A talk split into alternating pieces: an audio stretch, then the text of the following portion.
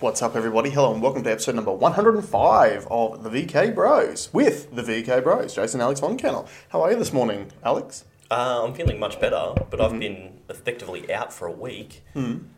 Uh, Monday, so today's Sunday. Yes. On Monday, I had like a scratchy throat. Mm-hmm. Worked all day. Tuesday, fevers. Right. Sweats.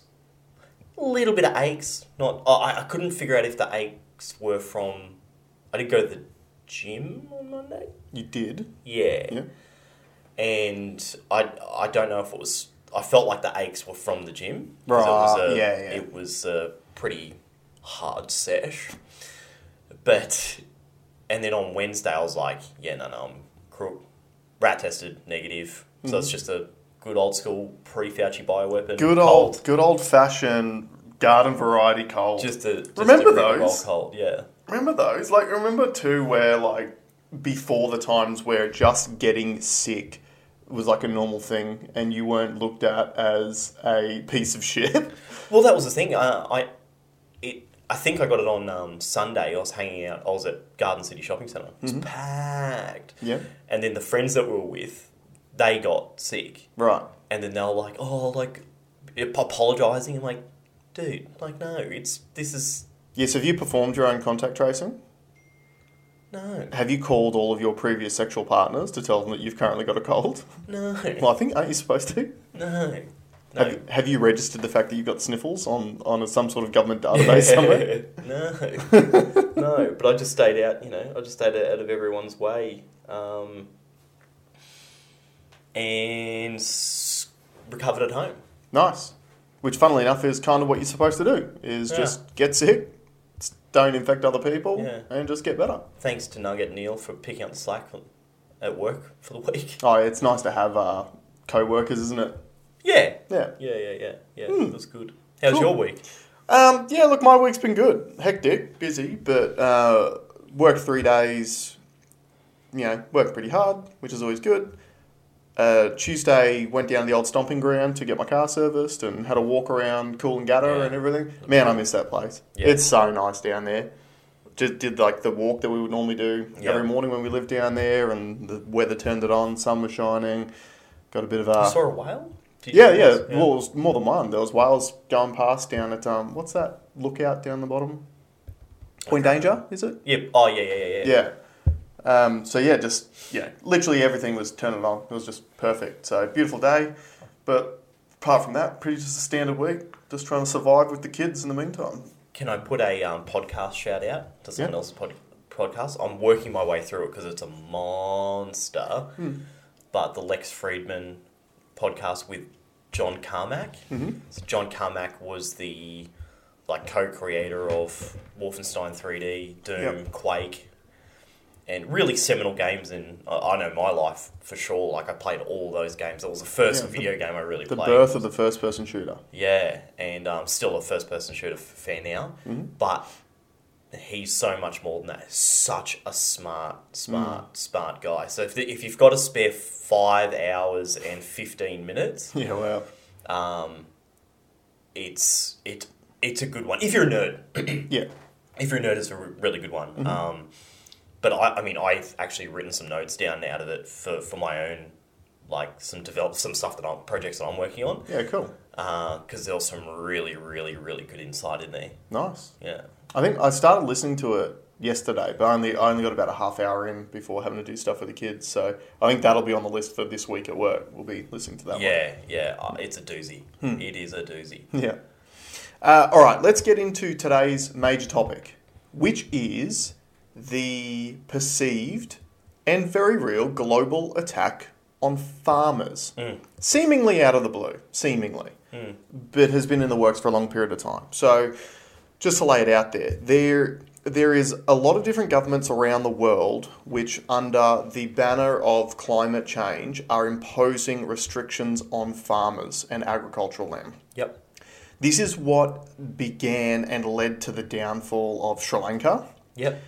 Where essentially Sri Lanka had this new, I guess you, I don't know if they called it a Green New Deal, but it was like a new green way that they were going to be uh, prospering into the future. And part of that was banning the use of chemical fertilizers in Sri Lanka. Right. And then all of a sudden, what happened was the cost of farming went through the roof. So certain farmers uh, lost the ability to farm because they couldn't afford it. And the thing to keep in mind is the vast majority of farmers worldwide are operating operating off very small margins, like three to five percent. Yep. is, is the average margin. So everything needs to go right to make it in that business. Yep. So when you ban chemical fertilizer, and fertilizer is one of the biggest costs when it comes to agriculture. Yep. When you ban that and you have to then try to find other solutions, obviously that increases costs. That means that the smaller scale farmers are the ones that die off first. And all of a sudden there became a food shortage in Sri Lanka. Yep. And it spiraled from there. Now, this has not just happened in Sri Lanka. These restrictions are being po- imposed by different governments all around the world. Yep. One of which is the Netherlands. And what is fascinating about what's happening in the Netherlands at the moment is you guys probably would have seen on T V, there was protests weeks ago that we got shown on uh, corporate media in Australia. Mm-hmm. And it was like the farmers in the streets with all the, the tractors and stuff like that. They were spraying manure at government buildings. Like this is...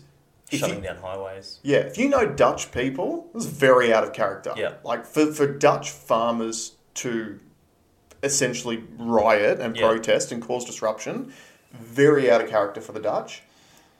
So, obviously, wanted to look into it to find out what's going on. Now, these protests are still going on. They've been yeah. going on for weeks and weeks and weeks, and we just don't even hear about it over yeah. here anymore. And I also heard that the Dutch farmers are some of the most advanced farmers in the world. Yes, that they, is... They do it better than anyone else. They are the most advanced in the world. Yeah. Now, the, the Netherlands is not a large country mm. as far as landmass goes. They're the second largest exporter of agricultural goods in the world, yeah. second only to the United States, yeah. because they are so advanced when it comes to farming techniques. Mm. So what happened over there is the government has imposed a thirty percent reduction on fertilizer. Yeah. Because, and it's all centered around nitrogen yeah. emissions. Like that's, that's the... You know, that's the buzzword. The buzzword is yeah. nitrogen and, and not putting nitrogen into the atmosphere. And I saw a fascinating clip. Oh, it was a nine minute clip. I'll put a link to it in the show notes of a Dutch farmer that Jordan Peterson had reached out to saying, can you tell us what's actually mm. going on? And he's been doing it for like thirty years, thirty-five years. And he goes, this, this whole nitrogen thing is not a new phenomenon. This has been happening. This they started talking about this thirty years ago. Right. And what they were saying was that with all the nitrogen going into the atmosphere, it was going to make the rain acidic, which was going to ruin the nature, and et cetera, et cetera. And there's going to be all those flow-on effects. And thirty years later, literally nothing's happened, and the country looks exactly mm. the same, if not better than it did before, because at the very least, these conversations did spur on innovations sure. in the agriculture sector.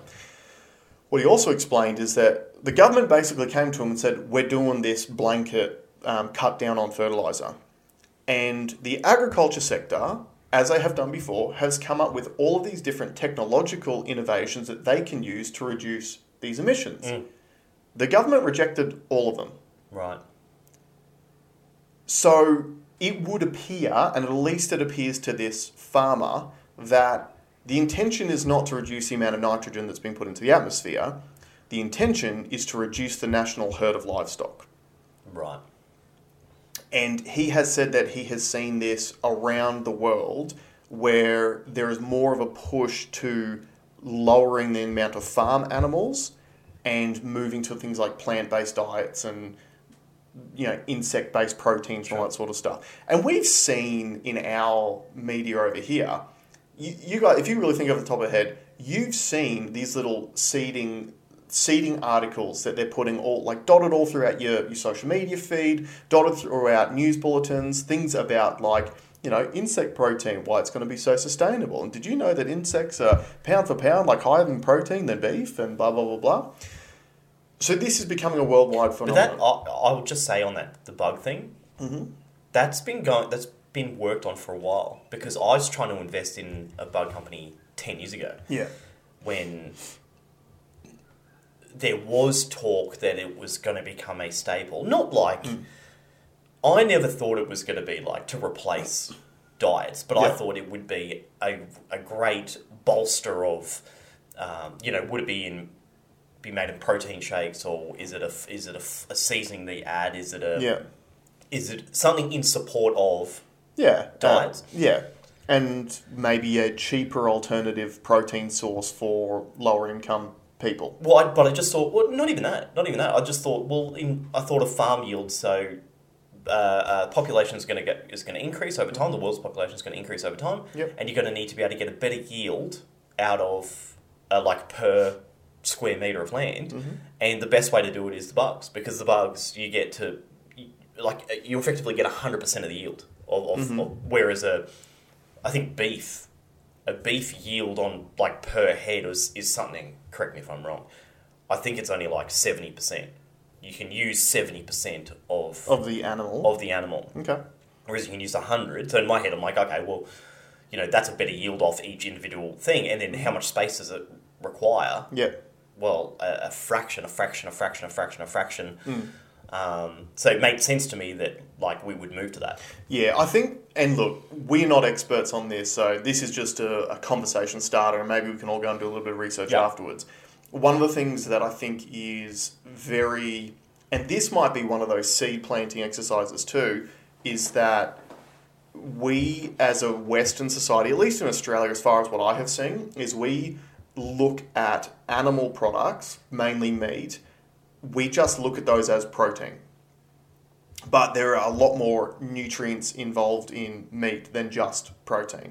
And I think a lot of the uh, the talk around the eating of the bugs is based purely on protein content, and I don't know if there is a nutrient difference between uh, animal protein mm. and bug protein. I don't know. The bug protein might even be better. I don't know. But... I know that, like, red meat, for example, is one of the most nutrient-dense foods on the planet. So when you replace... So if, say, you're, like, your your partner's vegan, mm-hmm. for her to, re- to remove meat from her diet, she has to eat a whole range of different things sure. just to uh, get the same uh, macro and micronutrients as what you can yeah. get in beef. She must be winning, by the way, because she's not sick at all. So I, I, I, we've been together for, like, fifteen years. I don't think she's ever had a cold. She is a machine. The diet, the diet wins. Well, she she works on her health more than anyone I know. Yeah. And funnily enough, when you work on your own health, you have good results. Yeah, yeah. Um, but anyway, get, getting back to, to the point, there's a few things going on. So obviously, one of the big concerns is if you've got a country like the Netherlands, who are up there with the most sophisticated farmers in the yep. world. Extremely civilised people, yep. very organised. If you feel like... they are contributing too much uh, greenhouse gases into the environment to the point that you want to lower their production, because that's what ultimately results in this. If you if you increase the cost of production by essentially thirty percent, because that's what you're trying to reduce the um, yep. the fertilizer usage by, then obviously the, the, the next result from that is always decreased production. Because the smaller scale farms will shut down. Mm-hmm. I know that there is a lot of... I think the government is offering buyouts of farmland, mm-hmm. which is always concerning. Mm-hmm. Uh, so you're decreasing food supply. Now, if you if you are not intending to decrease the overall global food supply, because we live in a globalist society mm. now, then that slack is going to have to be picked up by somewhere else. So you're literally going to be... taking production away from the most efficient and, and environmentally farmers in the world, of environmentally friendly farmers, rather, in the world, and you're going to be increasing production somewhere else, which I will re- realistically be from a less efficient Yeah, but wouldn't farm. That be Sri Lanka? So why is Sri Lanka... Why, why... Like, if that was what the plan was going to be, mm-hmm. then all the rich countries would be pushing for it. Why is Sri Lanka at the same state as, like, at the same stage of this process, this shift as the Dutch?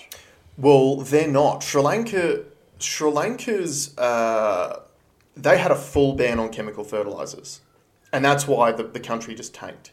And well, Oz- no, no, no. The the uh, the government tanked. The country did not tank. The gov uh, the government tanked. So this is what happened. they banned chemical fertilizers, which meant that there was obviously hot, much higher costs for farmers, which most of the farmers couldn't keep up with. That caused food shortages. And when you have food shortages for a certain period of time and people can't eat, they hit the streets and they riot. Yeah. That's that's what caused the downfall of the Sri Lankan government. Yeah. Their, so yeah, their their Green Deal, and this is interesting because when you, I listened to a very fascinating podcast uh, on Jordan Peterson's mm. podcast during the week, and he was interviewing a guy, and his name escapes me. Again, I'll I'll put his uh, I'll put this podcast in the show notes because it's fascinating. But he's a war correspondent, and he's been a correspondent for like thirty something years. And the guy's got chops. He was the youngest ever Green Beret mm-hmm. in in history. I wasn't taught as well. Yeah, cool. So got Green Beret status at nineteen years old, and he's been a war correspondent. And he drops in everywhere, all over the world, to find out exactly what's going on. And one of the things that he explained, which is fascinating, is he said there's like famine breeds more famine. And what he was saying was that if you've if you've got a situation where people can't eat for forty-eight hours, that's all it takes, two days. Mm-hmm. For, in forty-eight hours, they hit the streets. They start loot, like stealing from shops. Mm-hmm. Uh, they start trying to steal food from anywhere they possibly can because they're trying to feed themselves. What then happens is governments then always step in and start trying to put either price controls on food or controlling where the farmers can actually sell the food to. Mm-hmm. So they'll say to the farmers, you can only sell to these approved places. Yep. So then the starving people, after all the shops are empty, they start stealing from the farmers directly, which then results in the farmers going, I'm not, I'm either not making any money or this is too dangerous, I'm not doing it anymore. Yeah. So then obviously you've got less production of food products, which inevitably leads to more famine, more starvation. What happens after that is because people aren't eating, their bodies become more frail and therefore they're more prone to, to disease. So the next thing that comes after famine is pandemics of all the different yeah. um, the diseases that are caused just purely by, you know, lack of nutrition. Then inevitably what happens after that is people go, well, there's no food here. We need to go somewhere else. And that causes mass migration events and they end up leaving the country trying to find food somewhere else, bringing all those diseases with them. And then that spreads wider and wider and yep. wider. Fascinating podcast and very, uh, very telling to listen to when obviously we know, like we talk about it in Australia all the time. We are in the grips of, you know, skyrocketing energy prices. We've got the inflation crisis in Australia where we've got cost of living going through the roof due to inflation. Like there's all the news stories around. And I love it how the media will always put it in terms that us Aussies can understand. Oh, do you know a pint of beer is going to be worth fifteen dollars? Yeah. So we're already being queued up to the fact that life is getting more and more and more and more and more expensive. At the same time, you've got these governments making it worse by making it more difficult for farmers to create food. Yeah, that was a fascinating thing. That that's the part that's got me. So we know that there's issues with supply chains. We already know that it's hard to get things places. Yep. And yet we're going to add more handbrakes, very similar to the, like in line with the change on import laws for cars. Mm-hmm. Like why have we made that harder now? That's right. Now that we can't get cars. Yeah. The, the always used to be that we're trying to protect local manufacturing. We haven't had local manufacturing for, what, ten years now? Is it ten years? No, it's not that long. Six or seven at least. Yeah.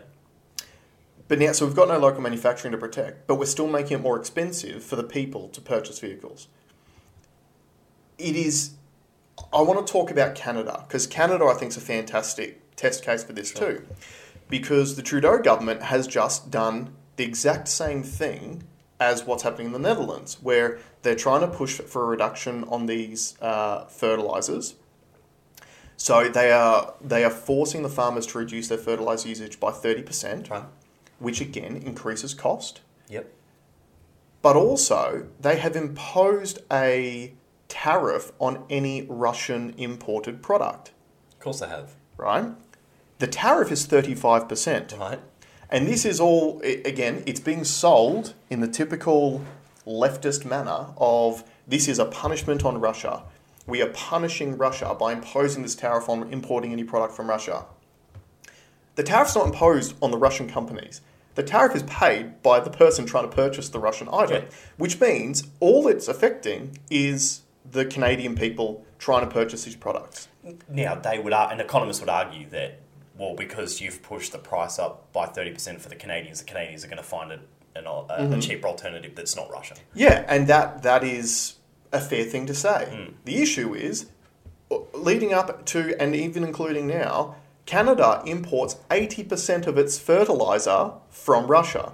Mm. So not only have they said they want to decrease the fertilizer usage by thirty percent, but they're then also increasing the price of fertilizer by thirty-five percent as well, which is being imposed on the farmers too.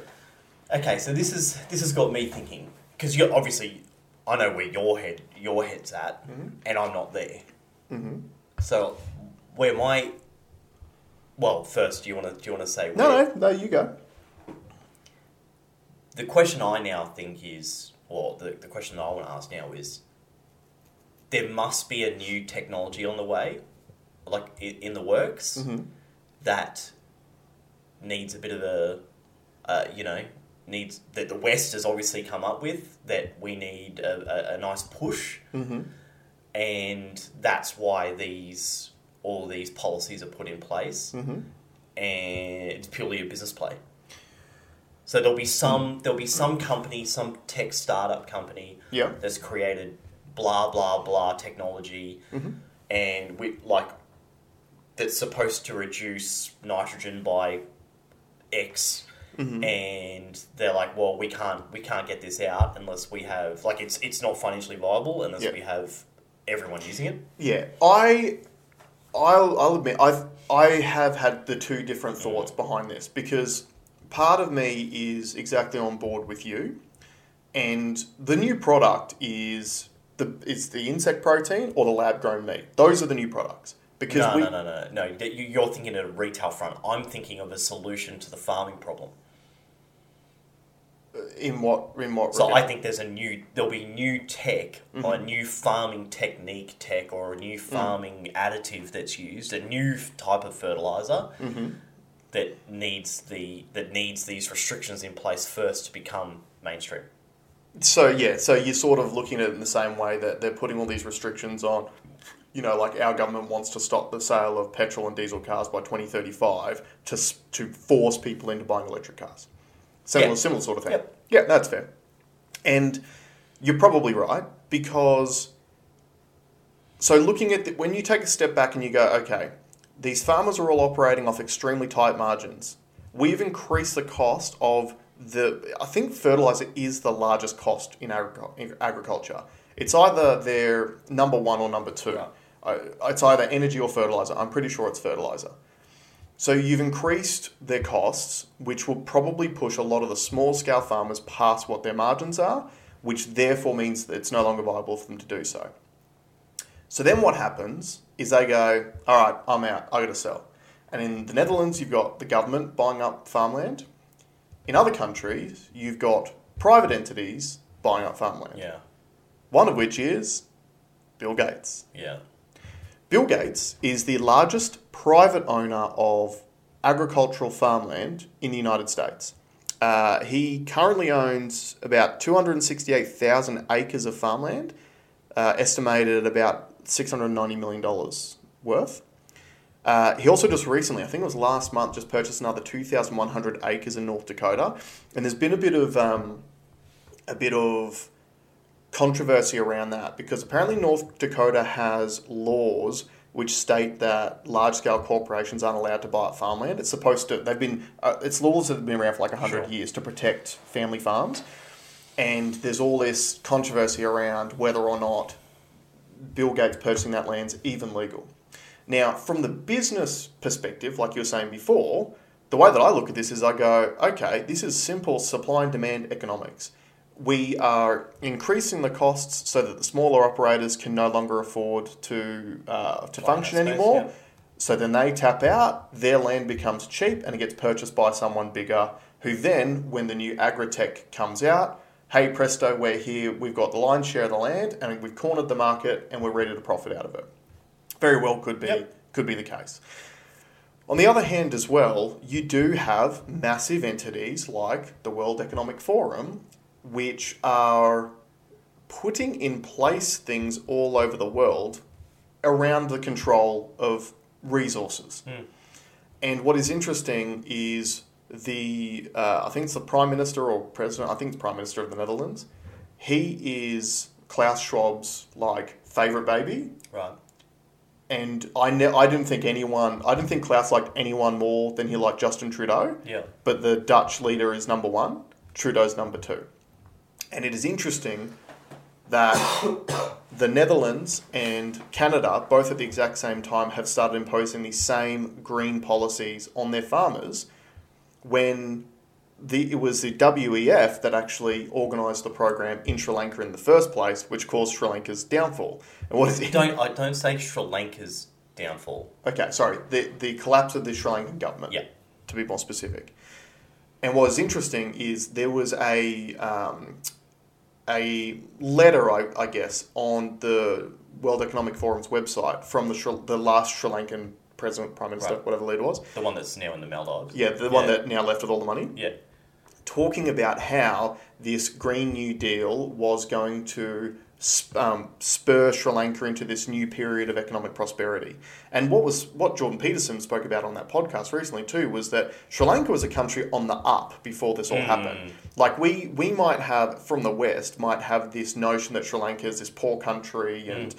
but no, they were they were economically on the up beforehand. And then they brought in this New Deal, and it was all centered around climate change again. And now the government has been overthrown because it didn't work out what they were hoping. And that document's been removed from the World Economic Forum website.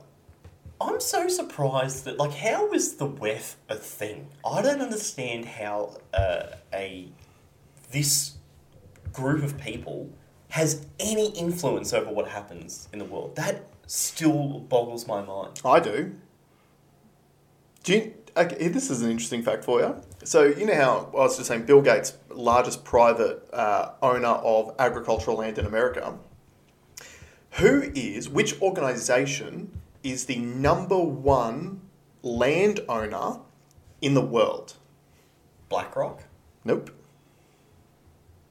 Vanguard? Nope. Am I on the right track or not? Nope. Bill, uh, Bill and Melinda Gates Foundation? Nope. Uh, give me a hint. Uh, so in the world? In the world. Oh, uh, United Nations? Nope. Uh, give me a hint. Um, just tell me. Just tell you? Yeah. The Roman Catholic Church. Oh, wow. The Roman Catholic Church owns more than seventy million hectares of land worldwide. Yeah, right. The Roman Catholic Church, in the past, has been a little bit corrupt too.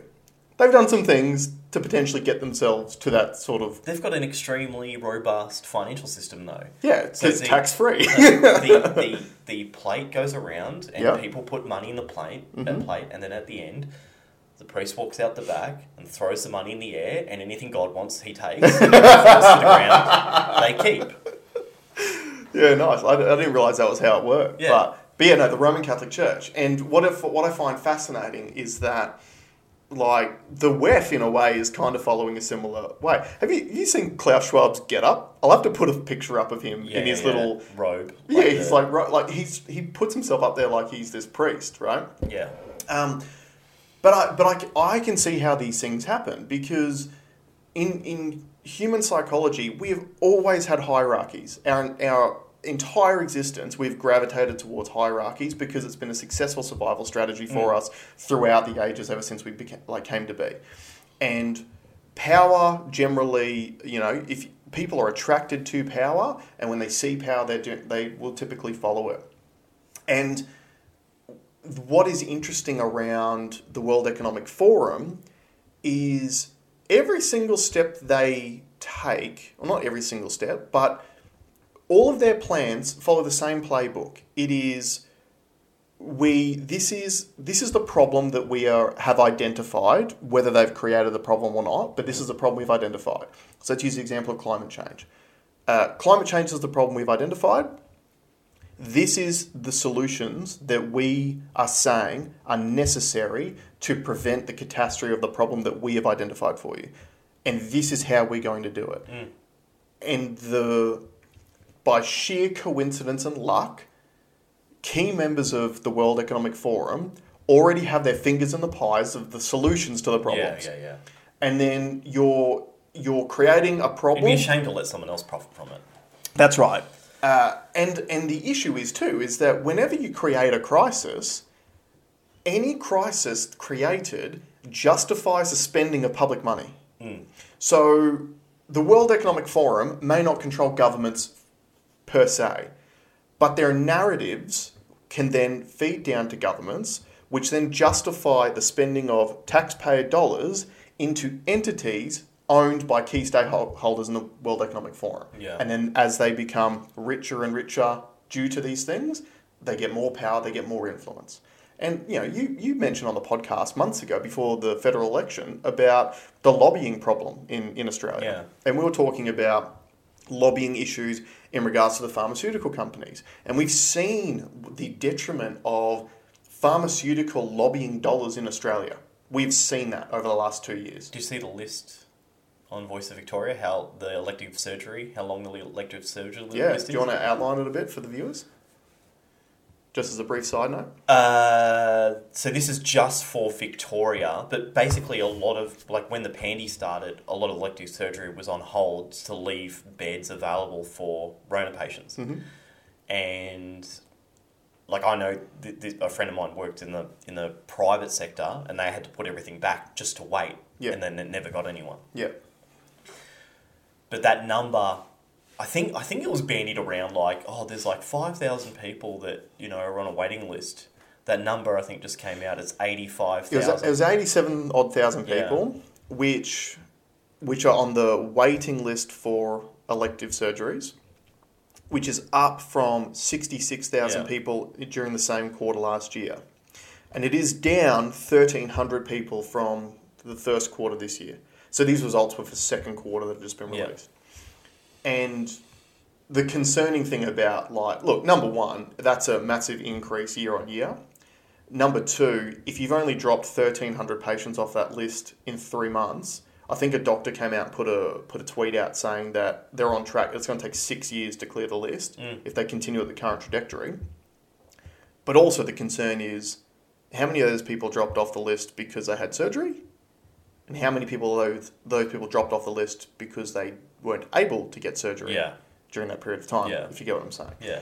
So yeah, that obviously. And like and, and like my, my friend put a big post up. He's been in and out of hospitals his whole life, mm-hmm. and he said, "How can we've spent?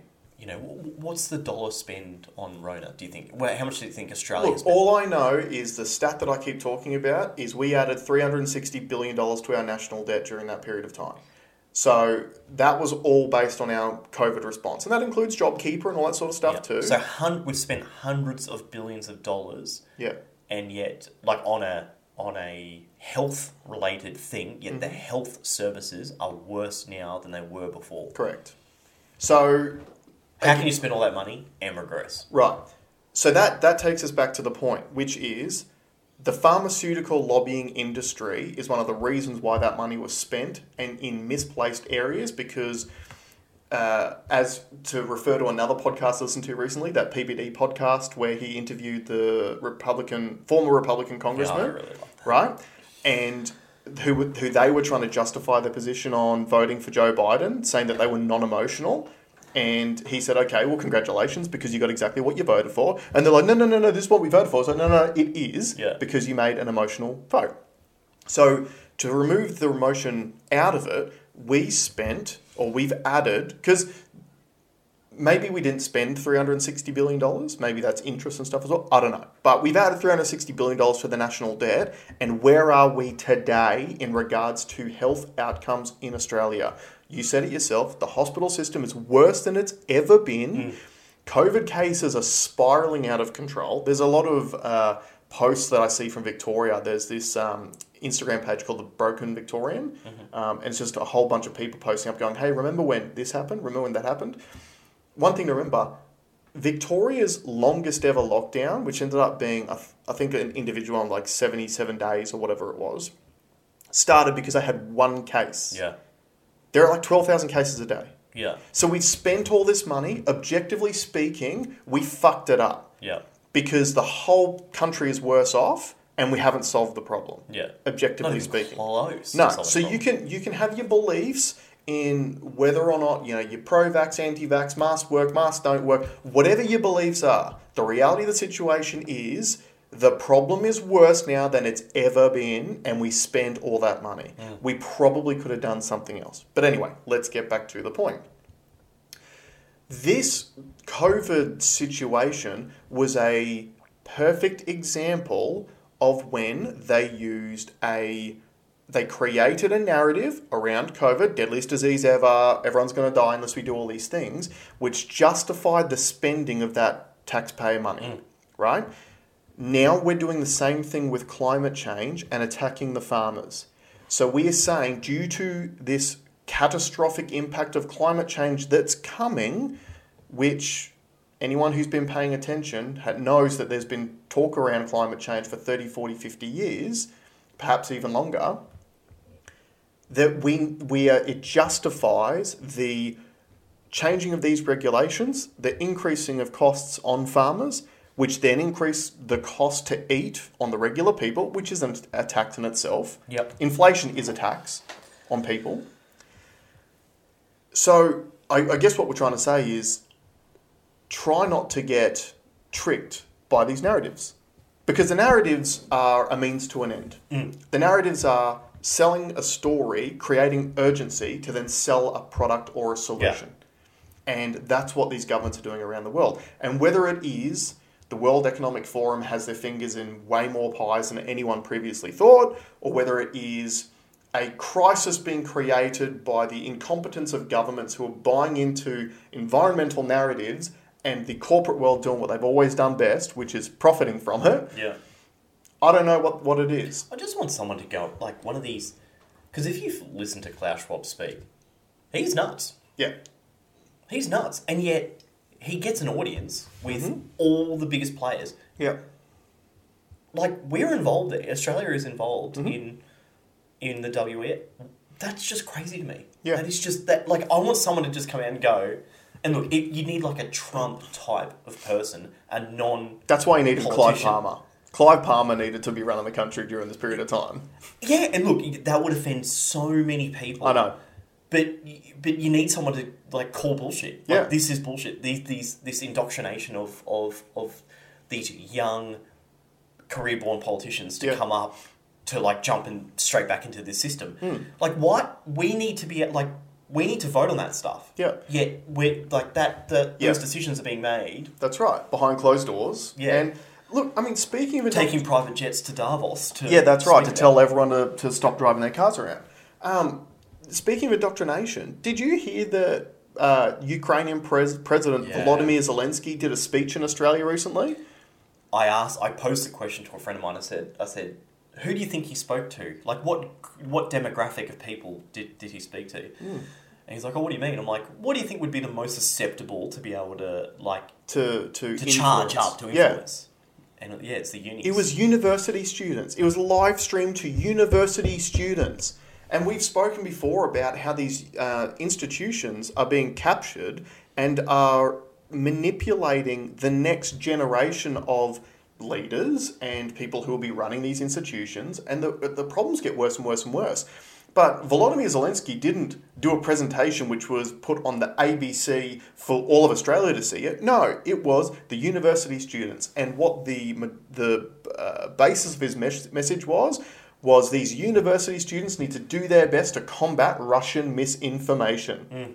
Send money, and send money. Well, yeah. Well, I mean, now all the university students are going to hit the streets and go, three hundred thirty million dollars for Ukraine's not enough. Volodymyr said he needs more. We need to be sending more money. And the big problem I got out of it, and, and anyone that says that we're, like, taking the wrong approach for this war and that we should just be, like, like we should be so anti what Russia's done. And look, it's not cool. Mm. But I'd also argue... What happened to peace talks? That's right. Why why are we talking about a resolution, a non-war resolution? Yeah. Not fight harder. We Ameri- know America sucks. Torpedoed peace talks. War sucks. We know war sucks. And, and yeah. I, I, I just watched another, watched another docu- documentary and it hit me like so hard seeing, you know, the the what the trenches of World War One in Normandy, like, it's still there. Yeah. And we shouldn't want that on anyone. No. Where are the peace talks? So the, the, the only solution is not more fighting, yeah. not more weapons. Mm-hmm. It's... Let's okay. Let's come to a resolution. Mm-hmm. Now, you could argue, oh well, you know, that's just Russia bullying, and they get another piece of land. Yeah, they could just get a piece of land. Mm-hmm. Do you want them to have the piece of land, or do you want all these people to die? That's right. What do you want? But but even that, go back to just before the war started. Go back, find news articles listening to America's rhetoric before the war started. They were just flicking matches at Putin, flicking oh, yeah. matches at him, like. The whole the whole justification at the beginning of this for Putin to invade was that in two thousand fourteen, when Ukraine got its independence, they signed an agreement saying that Ukraine would not join a bloc, neither the European Union nor NATO. Yeah. That was the agreement. And then all of the rhetoric prior to the war was America talking about how they wanted Ukraine to join NATO. Yeah. So in other words, you're going to have NATO forces on Russia's doorstep, which was against the agreement. And I'm not saying that Putin's justified to invade. What I'm saying is that this problem was not caused initially by Russia. And when the um, tensions were starting to inflame a little bit, America didn't go, whoa, whoa, whoa, whoa, whoa, let's, let's just calm things down a little bit. Let's calm things down. Okay. You're right. That was the agreement. We'll just chill. Ukraine, look, we'll support you, but... You know, as a, you can stay independent and that's all good. No, America in further inflamed tensions. And they started having talks with Ukraine, trying to get them to join NATO. Like, they made the problem worse. And look at what's happened this week with Nancy Pelosi. Yeah, yeah, yeah. So... Uh, well, before before you say this, so the pro- the big problem that we we had, that we've talked about from the outset, was that if Russia was able to walk in and take Ukraine unencumbered, then China would walk in and take Taiwan. Taiwan, that's right. Okay. Now, that hasn't happened yet. Like, there hasn't, it hasn't been... And people are saying it's because of because the Russians don't know what they're doing. Mm-hmm. I don't believe that for a second. Mm-hmm. I think they're just pounding them into submission. Yeah. I don't think they want... I don't think Putin wants all of Ukraine. I think he just wants... certain uh, um, yeah like the is it the Donbass region? Yeah. there there are there is no incentive for Putin to stop the war because he is making more money than he's ever made. Yeah. Like, Russia, their economy is doing better now in wartime yeah. conditions thanks Biden than ever has. Yeah. The, good job, Biden. The ruble's going through the roof. Uh, yeah I'll, I'll pull it up. I've been watching it. Yeah. Um, because I was going to buy it, but I, I already feel like I'm on a watch list already. So I, I had said I had said that I because I could have bought it at zero point zero zero one Australian cents. Wow. And now it is the rubes. The rubes over... Uh, it's, no, it's actually gone back down again. So in the last... Okay, so in the last month, it's up ten percent. Yeah. But like it... Uh, overall, actually, if I go the yeah, if I could, if I do the five years, it's ten percent down on the five year. Yeah. Now, but there, there was a massive spike. At one point, it was it, it was up. Yeah. Uh, twenty points. Yeah, yeah. Now, so get getting back to the point, Ukraine is to Russia what Taiwan is to China. Russia believes that Ukraine, or at least regions of Ukraine, have always been owned by Russia and should stay that way. Well, not... No. He thinks they're supposed to be independent. But there are regions of Ukraine that he believes should be owned by Russia. So or at least be given before, their independence. Hold on, before you go into that, if you are one of those people that thinks the only reason why Putin is doing what he's doing is because he's crazy or because he's trying to just expand his footprint, like, you've really got to ask yourself, like... Is that, for someone that has got to that position, mm-hmm. you know, by hook or by crook, right? Yep. He got there. Yep. the, the biggest, he's, he's probably one of the most powerful men in the world, yep. okay, is that the mark of a crazy man? Yeah, and the other thing to consider too is your thoughts that Russia is doing this because he is crazy makes you comfortable with Western governments spending all of your money on a proxy war with Russia. Yeah, yeah, yeah. That's what we're talking about. Creating a narrative which justifies the spending of public money, which goes to whoever knows, because we don't get receipts yeah. for what everything is spent on. And at the end of the day, you're, you're talking about the lives of Ukrainian and Russian people that will be left on a battlefield because of a war which has economic benefits to certain people. Yeah. And, and so, again, going back to the point, before the Ukraine war, Russia war kicked off, America escalated tensions. Now, whilst America is in this proxy war with Russia, you've got the Speaker of the House, Nancy Pelosi, flying to Taiwan, who she is the highest ranking official, uh, American official, to visit Taiwan in like t- two decades. Yeah. Now, for anyone who doesn't understand how American politics works, she is third in line to the presidency. Mm. So it's Joe Biden at the moment. When his dementia kicks in far too hard and he passes away, it's Kamala Harris. If something else doesn't happen to her, then it's Nancy Pelosi. So you've got the third in line to the throne in America visiting Taiwan, which is a an agitation of China. And the the claim out of America... The U S has sent the heavies over. Yeah. To Taiwan. Yeah. So, and most American, I would argue this, could Americans point out Taiwan on a map? I would say no. I don't think America. I don't think most people could point out Taiwan or Ukraine on a map. Do we know what's significant about Taiwan? Do you know why we care about Taiwan? Why is that? Two thirds of the chips are made. Two thirds of the world's right. microchips are made in Taiwan. Mm. That's why we care. Yeah. We didn't care before, but now we're like, oh, my computer. Yeah. Oh, I want the iPhone fourteen. Well, yeah. And I'm and, not going to get it unless I get them chips. Yeah, and that's exactly the whole thing, is it's like Pelosi's gone for, apparently it's it's against what the government and what the military wanted her to do.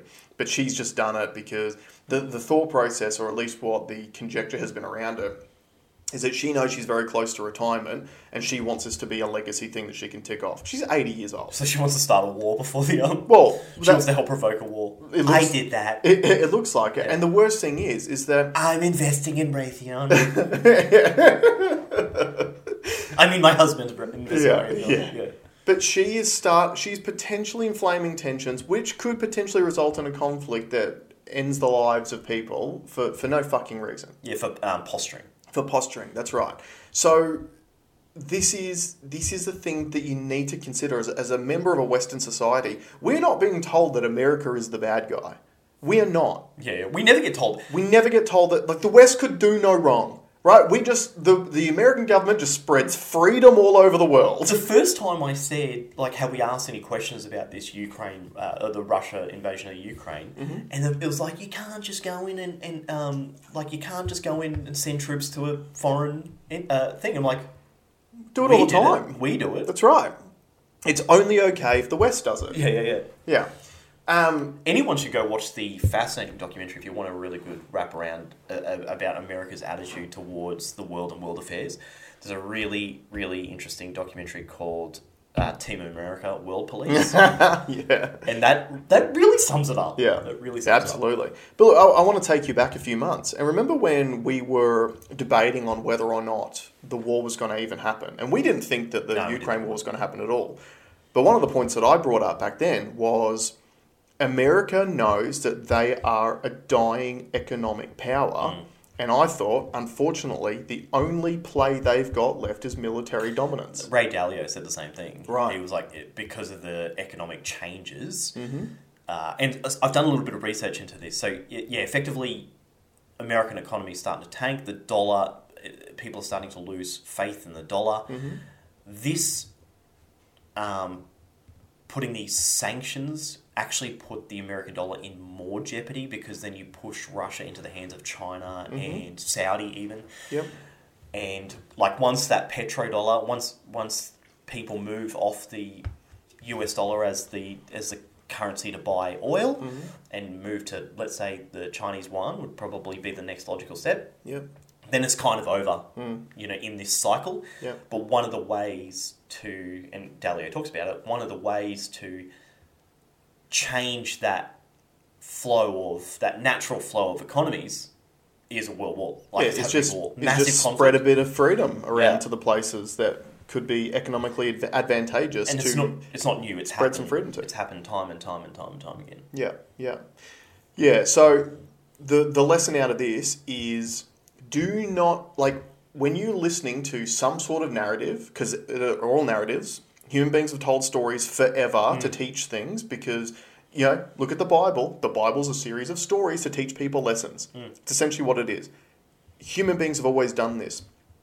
Do not buy into the narratives. And I, I identified something about myself based off the last couple of episodes because you know how you'll often chip at me and go, don't go down that pathway because you're too negative and et cetera, et cetera, mm. et cetera. And I, I was thinking about that because you, you're right, I do do that a lot. And I've realised why. And it's because we all look at situations through the guise of our own experiences. And my most recent long-term experience has been the sales industry. And I think I look at every single one of these situations and I ask myself the question, could I sell this narrative to a naive person?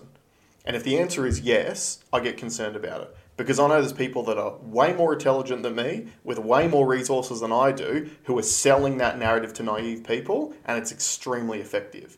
And the Russia-Ukraine war is a good example. The COVID lockdowns and narrative around COVID is an example. The climate change stuff, which is now affecting the farmers, which will affect how easy it is or costly it is for you to feed your family, that's another yeah. another narrative. We predicted, and it still hasn't... We predicted climate lockdowns. Yeah. And in a way, we've kind of had tests of this, which is mm-hmm. don't go to school because of the light drizzle that we're going to get. Yeah. So let's, you know, it's still not... I, I feel like it's lost a bit of steam because I think COVID's still got some steam uh, uh, left in it. Yeah. But I, I do notice the, the... I think the narrative's shifting a little bit. Mm-hmm.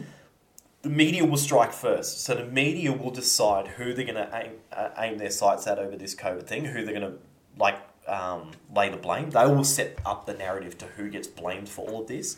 So there's probably a bit of a dash behind closed doors trying to find... A scapegoat. A scapegoat, yeah, mm. yeah. Who, who's that person going to be? I still believe that they they will not find someone to point blame at because then if you point blame at someone... and they have the ability to answer back, then you cause a discussion. I still feel that they're just going to completely segue us away from it. You can't not talk about COVID at the moment because the problem's worse than it's ever yeah. been. Unfortunately, you just can't get away with not talking about it. But once we get through winter and all the respiratory viruses start calming down again, which is what typically has happened, I do believe that we are already getting the airwaves filled up with climate narrative now. I've seen so much of it recently, and we'll be seeing similar things in Australia as to what you're seeing overseas. Because like you said, we love the W E F. You know, we, we yeah. love the World Economic Forum. We love the World Health Organization. The Labor government tried to sign us on to the changes to the international health regulations to give the World Health Organization control over our country if they declare a pandemic. Yeah. Um, which the World Health Organization is having another crack at now with monkeypox. Yeah. Uh, do I have time to briefly explain what that is? Yeah, yeah, go quick. Okay, so the thing about monkeypox, which again is another narrative, the World Health Organization uh, said that it is a pathogen of international concern or whatever their, their major designation is. The last time they did that was COVID. Tedros, who's the leader of the World Health Organization, in his speech where he declared it as a pathogen of concern, he... He even admits that to normally get to that status, you need to hit five different criteria. And monkeypox only hits three out of five. However, he still went ahead and declared it himself. Mm. Further in his speech, he then talked about how this is further justification for needing a stronger and more streamlined world health uh, policy. So in other words, what is actually happening with monkeypox, which in Australia, we've had fifty-eight cases or something, and we've ordered four hundred fifty thousand vaccines, which is something we can put to the side, because I'm not even going to talk about the vaccines. But we have... Because we know that, that they sell. Well, yeah, they're going to sell yeah, anyway, yeah, yeah, right? Yeah. We know they're going to sell. Uh, but this is another play at trying to get the World Health Organization more power. So Tedros is trying to use monkeypox as another excuse to strengthen the international health regulations. And funnily enough, just out of sheer coincidence, the only reason why those changes got voted down last time was who voted against them, Alex? Uh, D. D. Trump? No. No, who did? No. The because you needed unanimous consent from all of the member nations of the World Health Organization. Right. And there was forty-eight African nations that voted against it. Now, where where has monkeypox affected prior to it becoming this global outbreak?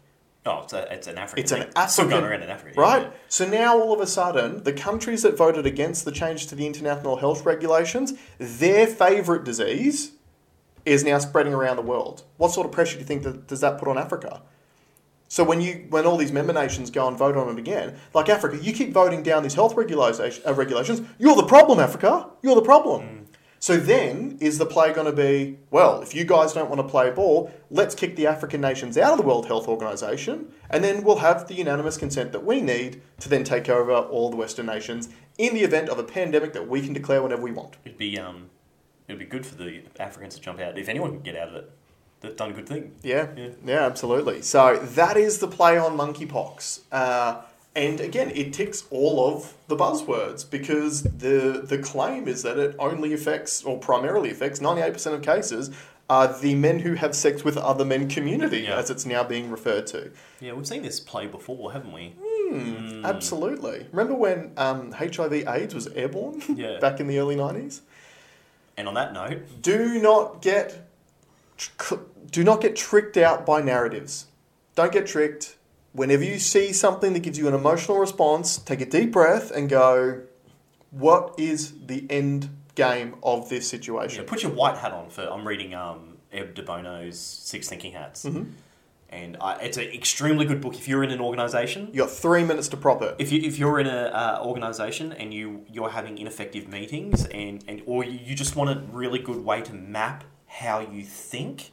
and to be extremely efficient and pragmatic in how your thought patterns work, mm-hmm. I can highly recommend that book. Edward yeah. de Bono, Six Thinking Hats. Yeah, get on it. All right, guys, thanks very much for joining us. Stay safe, stay sane, and we'll see you next week. Bye.